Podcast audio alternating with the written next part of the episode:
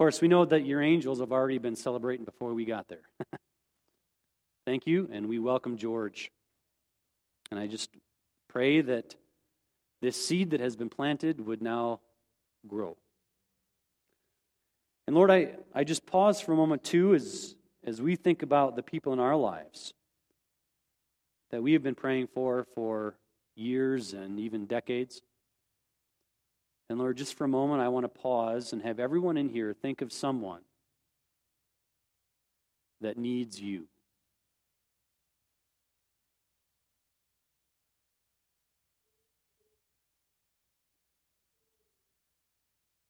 And now, Lord, the person that has come to mind in all of ours, all of our minds, God, we lift, we lift them up to you.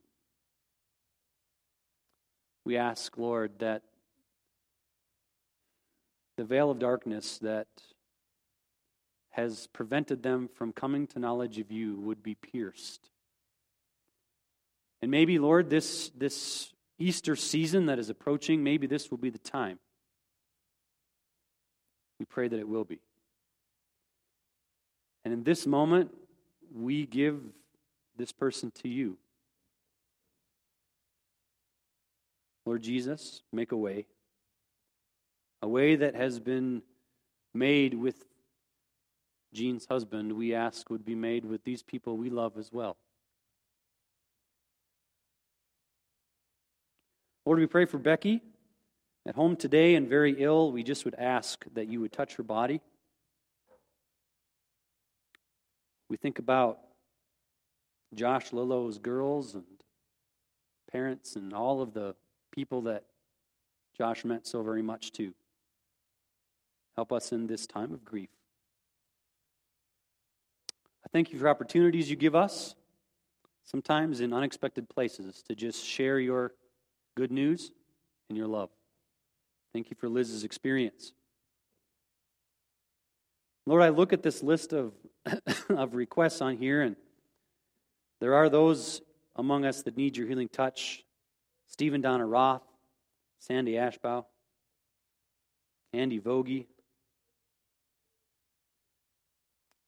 Ricky Herrig. Lord God, we need you. You are the only one who brings true healing both now and forever. We love you, Lord Jesus. We pray these things in your powerful name. Amen.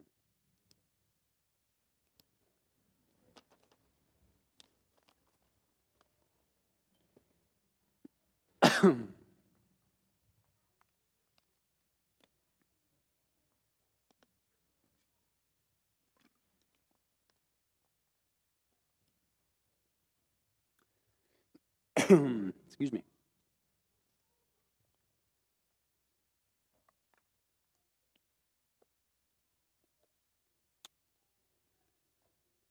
Well, if you were able to be here with us last week, um, you know that I was kind of aggravated because I wanted to finish my sermon that I had prepared and I went too long.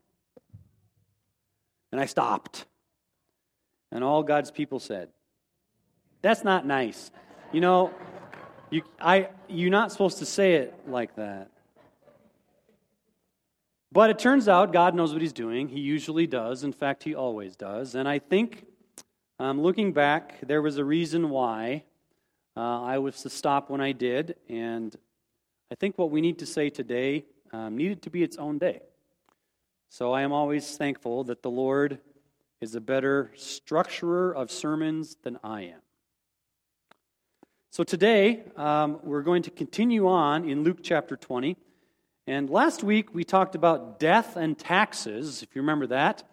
Uh, Jesus was, well, the Jewish leaders attempted to trap Jesus, but Jesus sprung their trap on these two important topics. And what we're going to talk about today connects directly with what we talked about last week. These are connected. So if you want to turn to Luke chapter 20, we're going to start in verse 41 today. And what do we do before we read Scripture? We pray. So let's pray. Heavenly Father, as we open up your word, it is with recognition that we need you to interpret it appropriately. For too, too many times, Lord, people open up the Bible and try to just use their own intellect to figure it out. And although our own intellect can take us some of the distance that needs to be traveled, Lord, it is only with your inspiration that we can understand your word in its fullness. So, Holy Spirit, speak to us, speak to our hearts, open up your word for us. Amen. Excuse me. Luke chapter 20, starting in verse 41. Then Jesus said to them,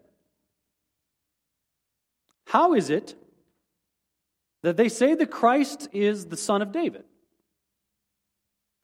David himself declares in the book of Psalms The Lord said to my Lord, Sit at my right hand until I make your enemies a footstool for your feet. David calls him Lord. How then can he be his son? While all the people were listening, Jesus said to his disciples, Beware of the teachers of the law. They like to walk around in flowing robes and love to be greeted in the marketplaces and have the most important seats in the synagogues and in the places of honor at banquets. They devour widows' houses and for a show make lengthy prayers. Such men will be punished most severely. You know, when Jesus says that you're going to be punished the most severely, the most severely, you might want to take note. There's something very interesting about this passage of Scripture. Something that you may not realize until I'm about to point it out to you. This is the first and only time in the Gospel of Luke that Jesus initiates a discussion of Scripture.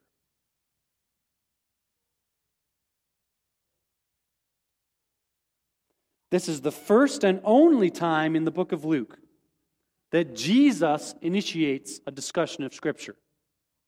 All of the other times when we've talked about Old Testament Scripture, it's because someone else has initiated the discussion. Do you suppose this might be important? Do you suppose that this might really matter, this little piece of scripture that Jesus decides to bring up? Maybe this is worth taking a look at. Uh, yeah. Okay, so just a reminder this entire section in the book of Luke that we are talking about, this all takes place excuse me, I've got a little frog in my throat. This all takes place during the final week of Jesus' time on earth. And it all takes place in Jerusalem. And the entire book of Luke has been building toward this one week in Jerusalem.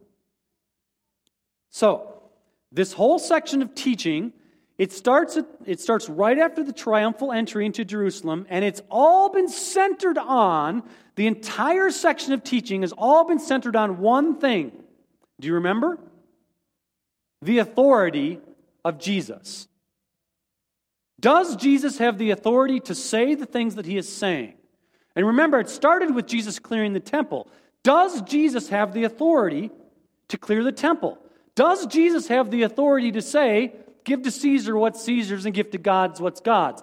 Does Jesus have the authority to tell you what's going to happen after you die? Does Jesus get to say, I'm the authority on what happens, on whether or not you will be resurrected from the dead? Does Jesus have the authority to say any of these things and do any of these things? The Jewish leaders do not think Jesus has that authority, do they? And they have set traps but didn't, they didn't work. Jesus sprung their traps. And now, Jesus challenges the Jewish leaders with a scripture of his own. Do you recognize Now, no cheating. Don't look at your little footnote on this one, okay? Because there's a prize. There's a prize with this one. Do you recognize the verse that Jesus quotes? Verse 41 through 43. Then Jesus said to them, How is it that they say the Christ is the son of David?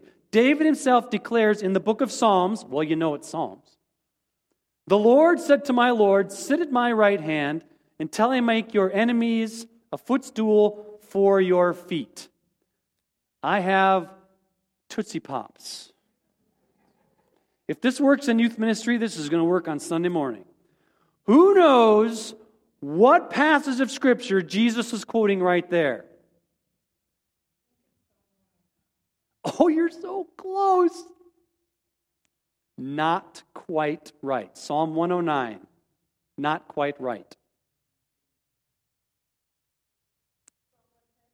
Psalm 110, which verse?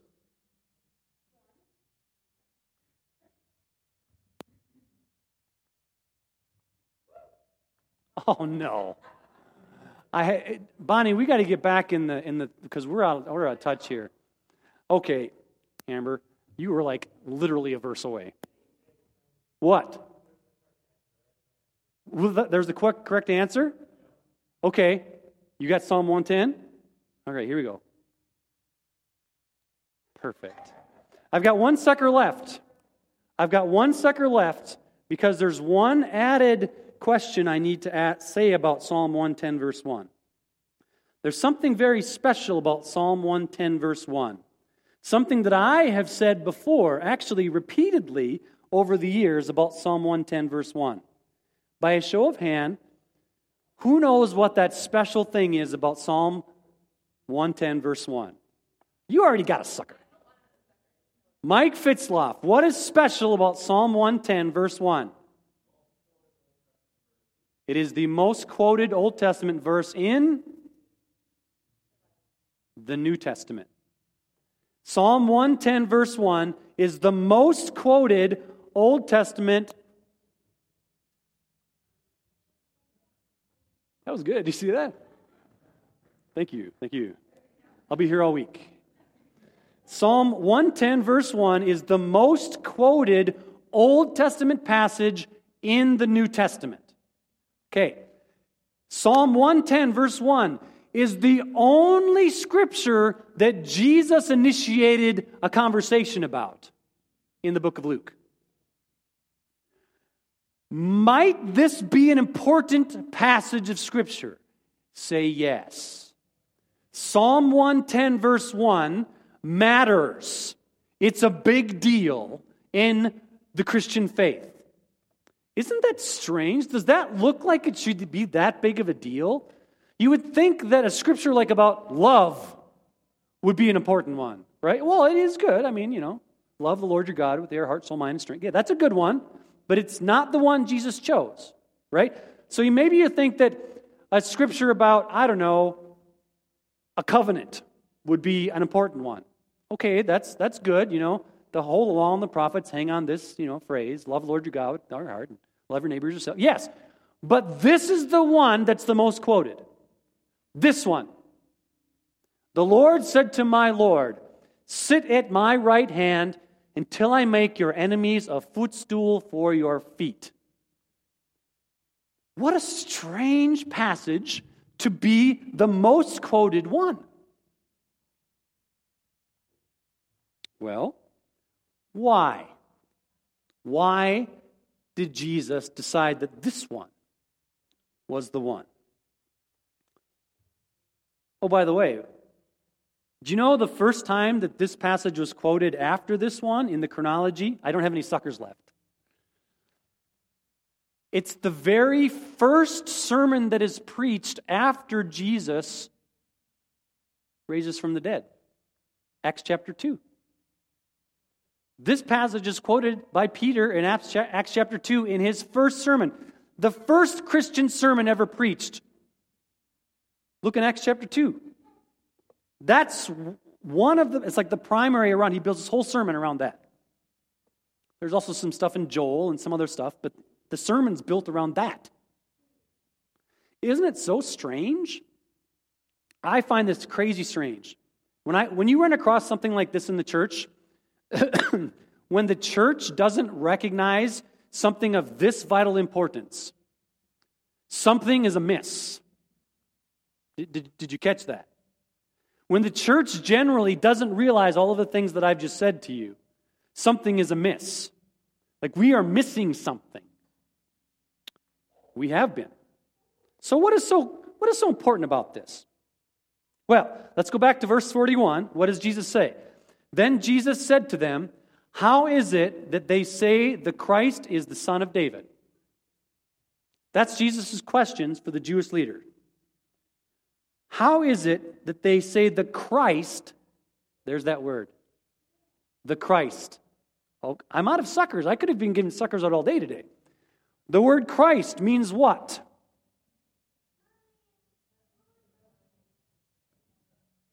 I heard some people say Messiah, and I heard some people say anointed one. They're both correct. The word Christ is Greek, it means the anointed one. The Hebrew word for the anointed one is Messiah. Messiah and Christ are the same word in two different languages. I've said that to you before as well. So, if you want to say it in Greek, you say Christ. If you want to say it in Hebrew, you say Messiah. If you want to say it in English, you say anointed one. It's what the word means. So Jesus is challenging the Jewish leaders to rethink what the Jews thought they knew about the Messiah. That's what Jesus is doing here. Remember, this is like a day before the Last Supper, two days before the trial, probably three days before he's crucified. Jesus is bringing this up to the Jewish leaders, right? He's challenging them to rethink what they thought they knew already about the Messiah, the anointed one. And he used Psalm 110, verse 1, to bring this very specific challenge into clear focus. And then in verse 44, Jesus says, after quoting Psalm 110, Jesus says, David calls him Lord, how then can he be his son? You see, the Jews of Jesus' time, they were happy to, to call the promised Messiah by his title, King or Son of David, Son of the King, Son of King David. They were happy to say the Messiah, the, the anointed one, is going to be the Son of David. And they believed that this was going to be literally true. Like they believed that the Messiah was going to be literally related to King David, like part of the, the royal line of King David. The Messiah would be an heir of David, so then you can call him son of David. Makes sense. But Jesus challenges them to think how could the Messiah, how could the anointed one be the son of David, which he was, and yet, David refers to this anointed one as not just a son, but he calls him Lord. Lord. Now, I'm a father. I'm not going to be calling my son Lord anytime soon. You going to call your son Lord? Randy, even if your son school you in basketball, even when that day comes, if it hasn't come already. okay. Are you going to call Tyson Lord? That ain't going to happen. That is not going to happen. In your wildest dreams, someone could threaten to cut my arm off. I am not calling you Lord, Ryan. I love you, but it's not happening. It is not going to happen. And Jesus points out the inconsistency. This guy who is a, a son of David, this isn't just any David. Which David is this? King David.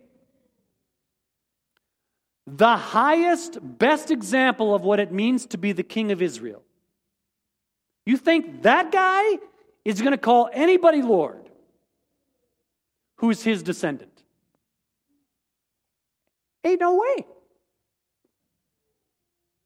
So then Jesus says, then how can the, how can Psalm 110, verse 1 be true. You great Jewish leaders say you claim you live by the Bible. You claim you live by everything that, that Moses and the prophets wrote.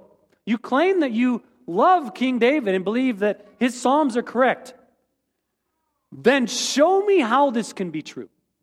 Show me how this can be true.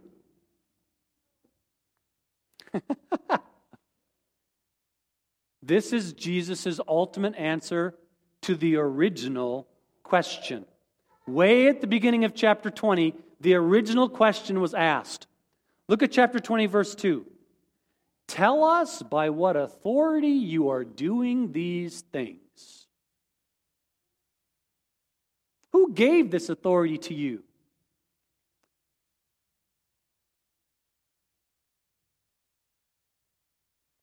Do you know what Jesus is saying here?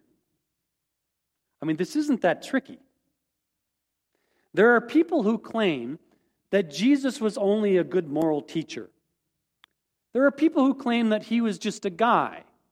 There are people who make the claim about Jesus that he may have been even the son of David.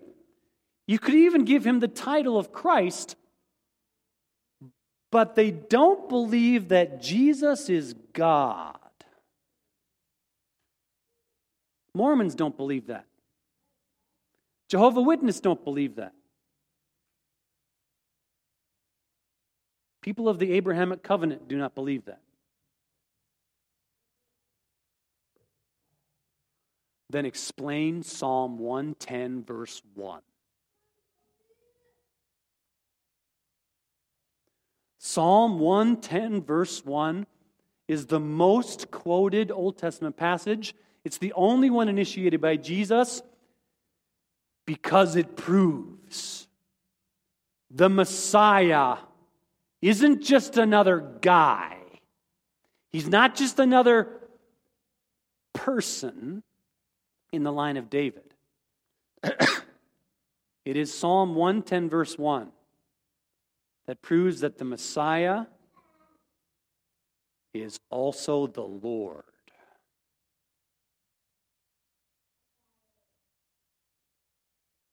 Jesus Christ, Jesus, the anointed one, is King and God.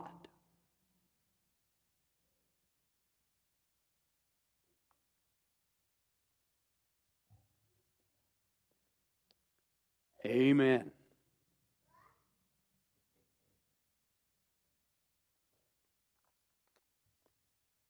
And then Jesus goes on to say in verses 45 through 47 while all the people were listening, Jesus said to his disciples, Beware of the teachers of the law. They like to walk around in flowing robes and love to be greeted in the marketplaces and have the most important seats in the synagogues and the places of honor at banquets. They devour widows' houses and for a show make lengthy prayers. Such men will be punished most severely. Now, what made these leaders so evil? What made these leaders so evil? They liked to look good, but they did not like to do good. And this idea carries right into the last section we're going to look at today, chapter 21, verses 1 through 4. As he looked up, Jesus saw the rich putting their gifts into the temple treasury. He also saw a poor widow put in two very small copper coins. I tell you the truth, he said. This poor widow has put in more than all the others. All these people gave their gifts out of their wealth, but she, out of her poverty, put in all she had to live on. Now, I think you can see how this connects right in with the section before. And again, we're reading, the, we're reading this expositionally, so we're reading it in context. A lot of people like to take the widow's mite story, this little story, and pull it out of context. Do you see? This story of the widow's mite connects in directly with Jesus' pronouncement that he's God. Do you see that? Now, not only is Jesus God, but right after he says, I am God, he denounces the Jewish leaders because of their hypocrisy, because of their, they like to look good but don't follow through with anything. And then he goes right into the story of the widow's mite. The widow that the great Jewish leaders devoured, right? It said that in the previous passage, devoured. The widow is actually showing greater love towards God than the Jewish leaders who love to make a big show about how great their religious faith is. Now, this little story, it's, it's only a few lines, but it has deep meaning in the church.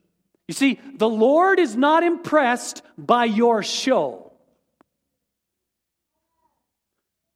This is important. The Lord is not impressed by your show. How much of Christianity today has turned into a show? It's just like entertainment, like we're competing with Netflix. What are we doing? Is that all we are? Entertainment? And are you consumers? Is that what you are? Are you just consumers? Are you just audience members that just consume the entertainment that we produce? Now your clip was good though. That was that had entertaining value. But that's not all we are. Now, you, there are literally hundreds of books out there right now that they're trying to figure out in the church hundreds of Christian books. Why are millennials and Gen Z leaving the church? Why is it that as soon as kids get out of high school, they are done? Why is that? What, what is, what's going on? Well, there's all kinds of reasons why. And some of the, the answers that the church is giving are just flat wrong. Some of the answers are we just need to be more entertaining. We just need to have a better show. We, we just need to have better musicians or uh, way better speakers, right? If we just had way better pastors that could preach and just communicate and connect with this generation, we'd be, they'd just come back. False. False. Do you know why millennials and Gen Z are leaving the church? Now, this is probably me. I'm going out on a limb right here, but I think I know the answer. They don't want to see fake people. They, they can see through fake people. Now, for some reason, us older types have gotten used to the entertainment side of Christianity. And when people are super fake, we just think, well, they're just, they're just, you know, they're doing their whatever. They're being professional, right? Millennials and Gen Z don't want professional. They want real. They don't want they don't want you to say here's what you do to live a good marriage. They want to see people actually live in a real marriage. Even if it's not perfect. They want people to say, I'm making a mistake. I'm a work in progress too. Now, I'm not saying it's okay to just live your life in sin. Have you referenced holiness sermons? There's like 12 of them out there somewhere, okay? I'm not saying it's okay to live in sin. But it is very okay to say, I'm a work in progress. I am here by the grace of Christ. And by the grace of Christ go I. They don't need some perfect spit and polished person up here doing everything just right. Now, we should, we should strive for perfection. We should strive to do our best. Yes, but that's why millennials and Gen Z are leaving, because they see fake everywhere in the church. You know, I, am seeing a whole lot of millennials and Gen Z right now engaged in a way that I have not seen in a, a lot. I'm seeing this. Yep. Yep. You know, uh, I've, said, I've told you before that Dave Dooley is a friend of mine, a pastor. He was our camp speaker a couple times at family camp. Uh, he and I still communicate via text before every Sunday morning. Uh, he, we text and we pray for each other. Do you know what the text was that he sent me today? It was just a picture of his Bible. And here's the, here's the verse he put on there 1 Corinthians chapter 2, verses 1 through 5. When I came to you, brothers, I did not come with eloquence or superior wisdom as I proclaimed to you the testimony about God. For I resolved to know nothing while I was with you except Jesus Christ and Him crucified. I came to you in weakness and fear and with much trembling. My message and my preaching were not with wise and persuasive words, but with a demonstration of the Spirit's power, so that your faith might not rest on man's wisdom, but on God's power. Hey, church, the church for the past 50 years has forgotten that section, I think. It's not about eloquent words, it's not about polish. It's about the Holy Spirit working through us and in us together as we make it through the world. I think we should stop being so professional and start being real. We need less show and more authenticity in the church today. We need less entertainment and more of the Spirit's power. We need more Christians in the church to give sacrificially to the cause of God's kingdom, and less Christians to make a big deal about their big gift. Right?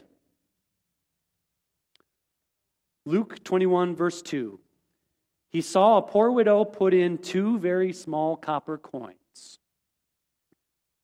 How much was that? Well, one of my commentaries said that two small copper coins had the equivalent value of one one hundredth of a denarius.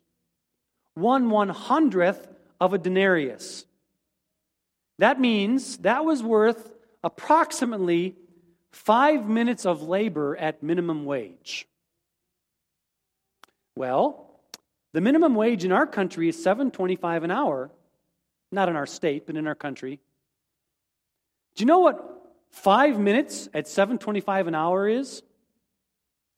60 cents. 60 cents. So, measured against the world, 60 cents is a very small amount. Why does God care about 60 cents?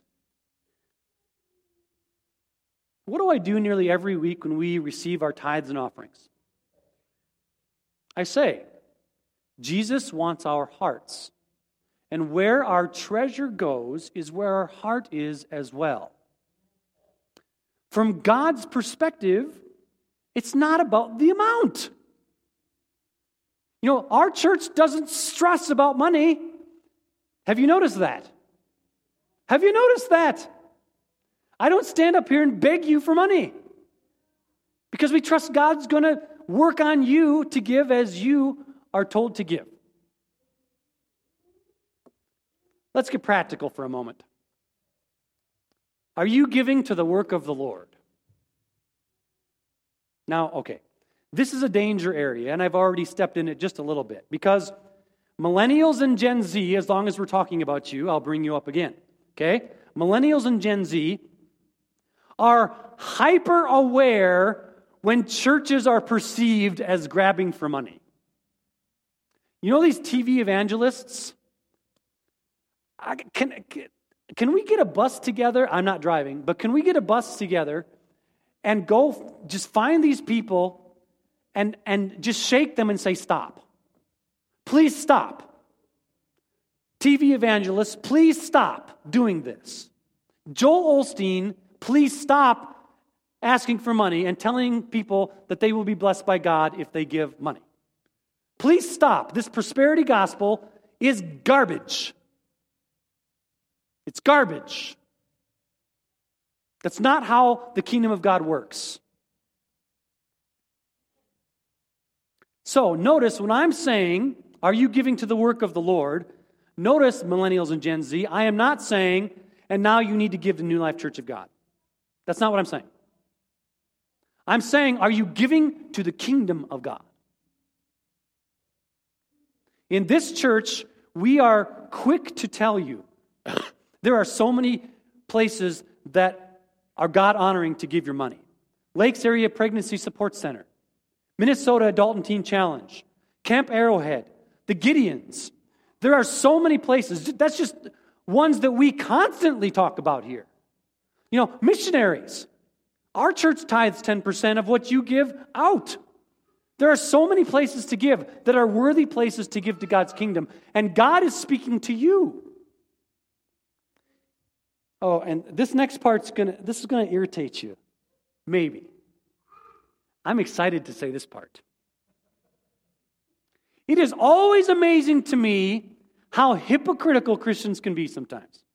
Can I give you an example? Abortion.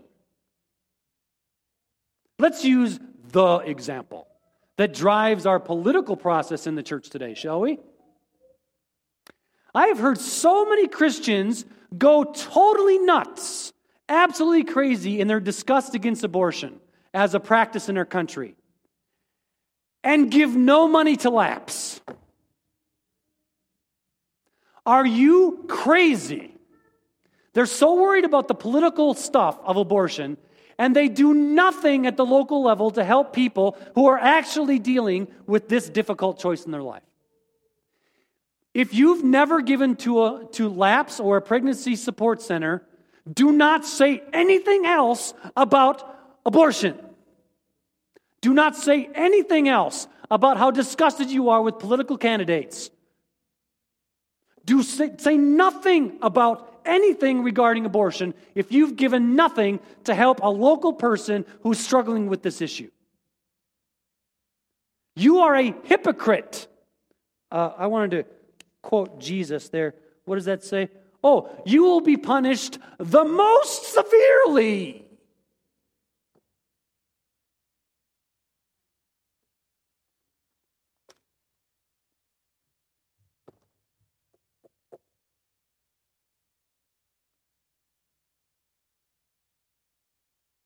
And now, one more thing.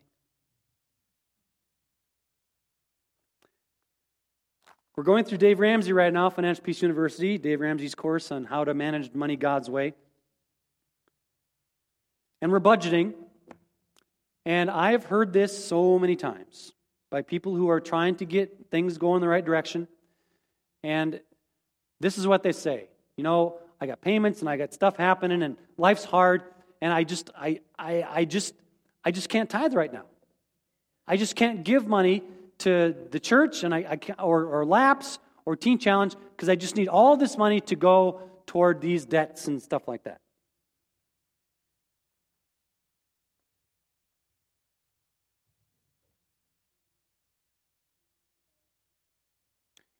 If you can only give 60 cents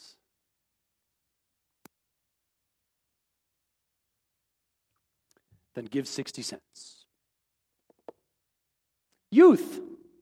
How many teenagers on Wednesday night let the bucket go by for Children of Promise?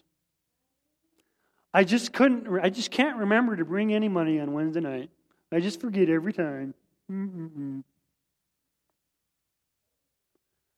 Excuses are done now for youth after this sermon. Done. Done.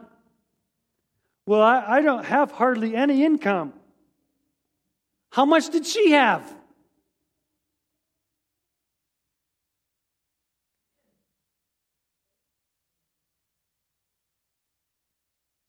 If you don't give to the work of the kingdom of God somewhere, whether it's this church or I, that is a spiritual problem that is at your core that is destroying you. Did you hear that? Did you hear that? When you make your budget, there's a reason why tithe is at the top. That comes off the top. The first fruits comes off the top. And you know what's amazing? Everybody I have ever counseled financially, when they take the tithe off the top, Somehow it works every month. Somehow they don't starve. Now, do not confuse this with the prosperity gospel. Do not confuse this with Joel Osteen. This is not what Joel Osteen is saying. What I'm saying is, when you recognize that all you have is God's and not yours, you will do everything differently, starting with this concept.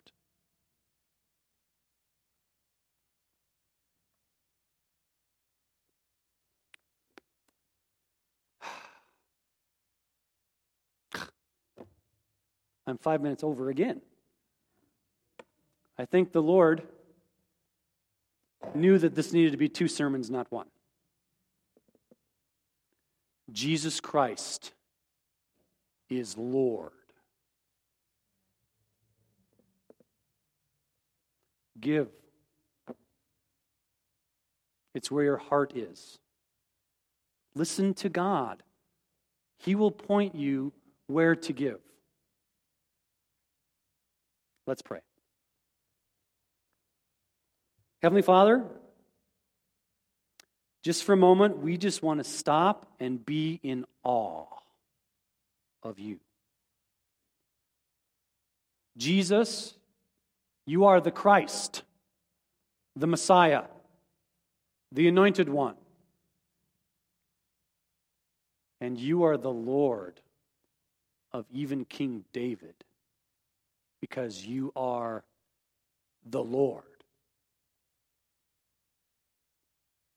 We worship you.